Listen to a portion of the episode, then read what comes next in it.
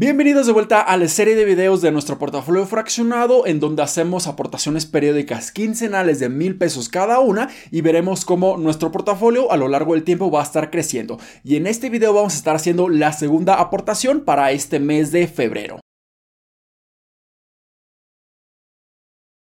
Hola, ¿qué tal inversionistas? Mi nombre es Humberto Rivera y bienvenidos de vuelta a Vida Financiera, en donde hablamos de finanzas, inversiones y generación de patrimonio. Así que si estás muy interesado en estos temas, considera suscribirte, dale like y comparte este video con tus familiares y amigos. Y lo que hemos visto en la bolsa de valores en esta semana es mucha volatilidad. Estamos viendo que nuevamente regresa la incertidumbre por todos los eventos y sucesos macroeconómicos que pasaron durante estos últimos días. Ahora estamos viendo que la bolsa de valores ya no es tan optimista como lo estuvo siendo en enero y a principios del mes de febrero. Sobre todo porque ahora vemos que la inflación es mucho más persistente de lo que muchos estaban pensando y posiblemente la bolsa de valores se adelantó mucho a estas expectativas. Así que, ¿qué eventos ocurrieron durante esta semana? Bueno, durante el día martes recibimos la información actualizada y la nueva lectura de la inflación con respecto al mes de enero de este año. Y lamentablemente la inflación se reportó ligeramente por arriba de las expectativas, se reportó en 6.4% y el incremento inflacionario mes a mes se reportó en 0.5%, mientras que las expectativas era de que incrementara a tan solo 0.4%. Entonces es claro que la inflación es mucho más persistente de lo que se estaba estimando y las proyecciones posiblemente es de que la inflación se mantenga a niveles más elevados por más tiempo, por más meses. Y esto la bolsa de valores lo intenta digerir porque posiblemente la Reserva Federal va a mantener las tasas de intereses de una manera más elevada por más tiempo. Durante el día miércoles recibimos la información de las ventas retail o las ventas comerciales y estas incrementaron a una razón de un 3%. Y esto claramente es una señal de que el consumo se encuentra mucho más fuerte de lo que muchos también estaban esperando. Esto como resultado pudiera estar ocasionando que exista cada vez más demanda por muchos productos, incrementando los precios de estos y como resultado empiece a incrementar nuevamente la inflación o al menos se mantenga a estos niveles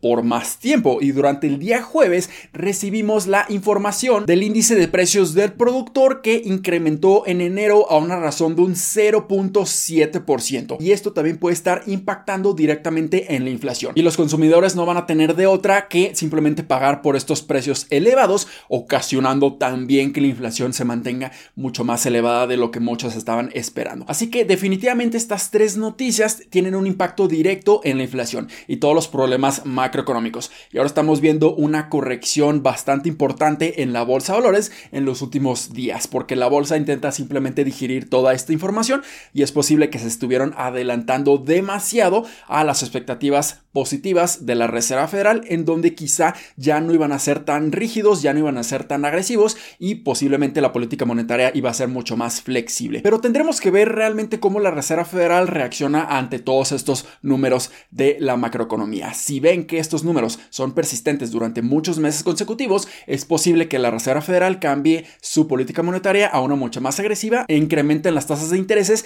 a una razón mucho más elevada o simplemente la mantengan a estos niveles elevados por más tiempo.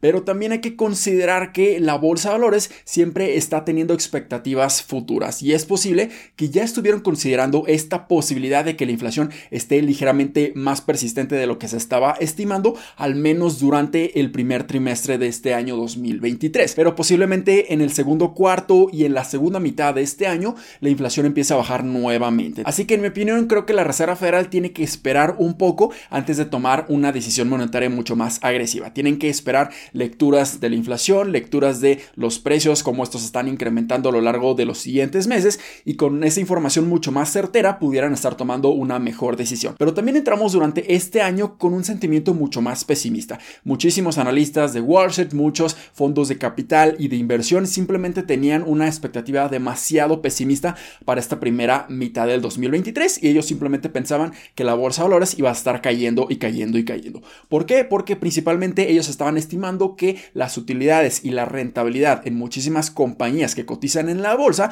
iban a tener enormes contracciones a lo largo de todo este año 2023 debido al incremento de las tasas de intereses y por toda la rigidez en la política monetaria. Y definitivamente es muy posible que veamos aún más contracciones en las utilidades, pero lo que hay que entender es que la bolsa de valores siempre está estimando las proyecciones futuras de los siguientes 6 a 12 meses. Así que muchas personas no les ven ningún tipo de sentido que la bolsa de valores iniciara este año de manera tan optimista porque íbamos a ver una contracción importante en las utilidades. Pero como la bolsa de valores está siempre viendo a futuro, esto ya lo estuvo descontando en todo el año 2022. Así que es posible que a lo largo de este año sí tengamos contracciones en la rentabilidad de muchísimas compañías, pero la bolsa de valores simplemente siga subiendo y subiendo y subiendo. Con estos altibajos, muy posiblemente cuando existan noticias macroeconómicas que pudieran estar afectando en corto plazo la volatilidad en la bolsa de valores, pero a lo largo del 2023 pudiéramos ver una gran recuperación. Es por eso que es sumamente complicado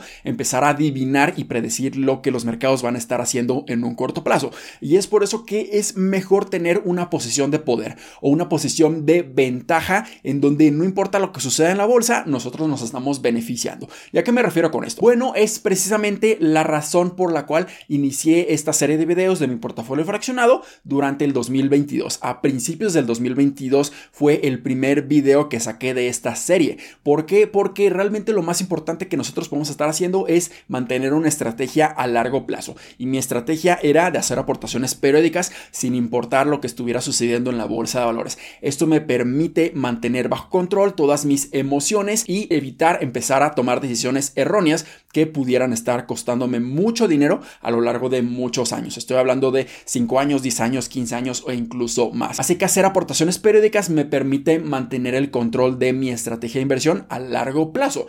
Pero también, si nosotros vemos que la bolsa de valores en este 2023 sigue cayendo, eso me permite simplemente comprar a descuento. Entonces, además de que estoy haciendo aportaciones periódicas, yo voy a estar comprando cada vez más barato si es que vemos un colapso muy importante en la bolsa de valores. Pero por el otro lado, si vemos que la bolsa de valores simplemente ya dejó detrás la posible contracción en las utilidades de las compañías y empezamos a subir y subir y subir, aquí es cuando realmente voy a estar cosechando todos los frutos que estuve plantando a lo largo de todo el 2022 y durante este año 2023. De esta manera yo tengo una estrategia que es un ganar-ganar. No importa lo que suceda allá afuera, no importa cuáles sean los problemas o los sucesos macroeconómicos, yo me voy a estar beneficiando. Pero una vez hecho todo esto, ahora sí, empecemos a hacer nuestra segunda aportación para este mes de febrero. De acuerdo, nos encontramos aquí en nuestro portafolio y el valor total que tiene en este momento es un poco menos de 16 mil pesos. Hay que recordar que nosotros hemos hecho una aportación total de 18 mil pesos. Esto quiere decir que tenemos aproximadamente una minusvalía de un 11%. Pero no importa realmente porque si nosotros vemos más debilidad, un poco más de incertidumbre en los mercados, esto va a estar ocasionando que nuestro portafolio empiece a caer aún más,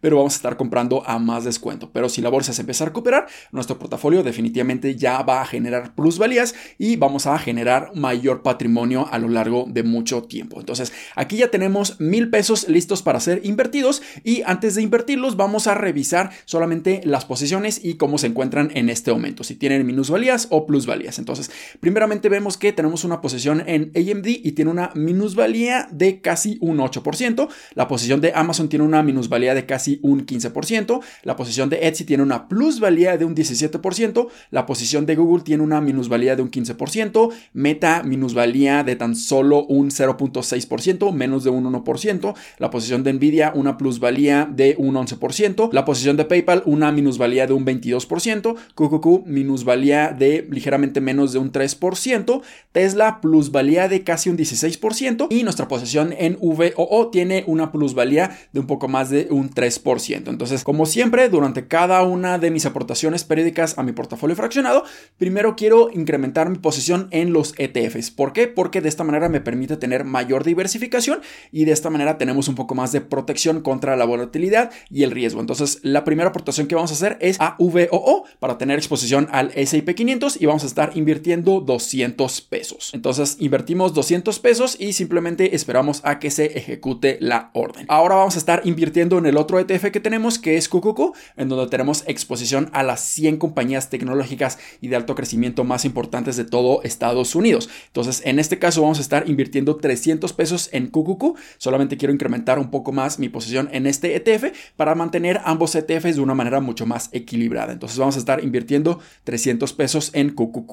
Le damos en continuar y esperamos a que se ejecute la orden. De acuerdo, ya invertimos 500 pesos y los otros 500 los vamos a estar invirtiendo en dos compañías. La primera compañía es una que creo que tiene un excelente potencial y ha sido bastante castigada durante ya muchos meses consecutivos y esta compañía es Amazon. Creo que tiene un enorme potencial de finalmente en el 2023 y en el 2024 mostrar grandes niveles de rentabilidad. En este momento están reinvirtiendo muchísimo de su capital en el negocio, pero esperaríamos que poco a poco empiecen a reflejar eso en su rentabilidad y pudiéramos ver que su evaluación en este momento no es tan cara como muchos están esperando si vemos que tienen una enorme explosión en sus utilidades a lo largo de los siguientes meses, a lo largo de los siguientes cuartos. Vamos a estar invirtiendo 300 pesos en Amazon. Le damos en continuar y esperamos a que se ejecute la orden. Y finalmente, la última posición que vamos a estar invirtiendo al día de hoy es una posición que me gusta mucho también y que recientemente tuvo una gran recuperación debido a que su reporte trimestral fue ligeramente mejor de lo esperado,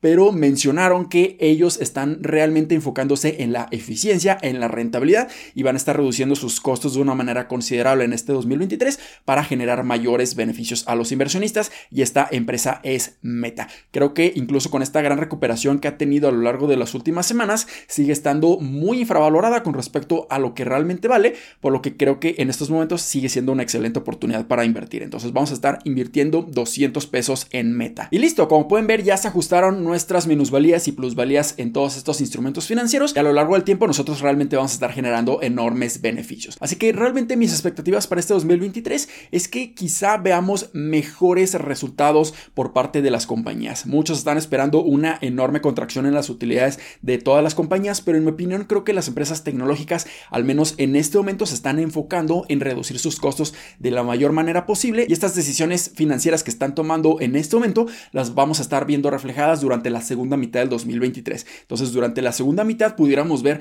no una contracción gigantesca en estas empresas tecnológicas, pero al contrario, pudiéramos ver una gran recuperación, un gran crecimiento de sus utilidades y esto simplemente nos pudiera estar reflejando realmente lo que la bolsa de valores está pensando en este momento, que vamos a ver una recuperación importante a finales del 2023 y a principios del 2024 y cuando lleguemos a ese momento es muy posible que ahora sí todos podamos entender por qué la bolsa de valores se está anticipando a todo esto y está teniendo una recuperación al menos en este momento. Así que espero que este video les haya sido bastante útil educativo. Si fue así, considera suscribirte, dale like y compártelo a tus familiares y amigos. Nos vemos en el siguiente, muchísimas gracias y hasta luego.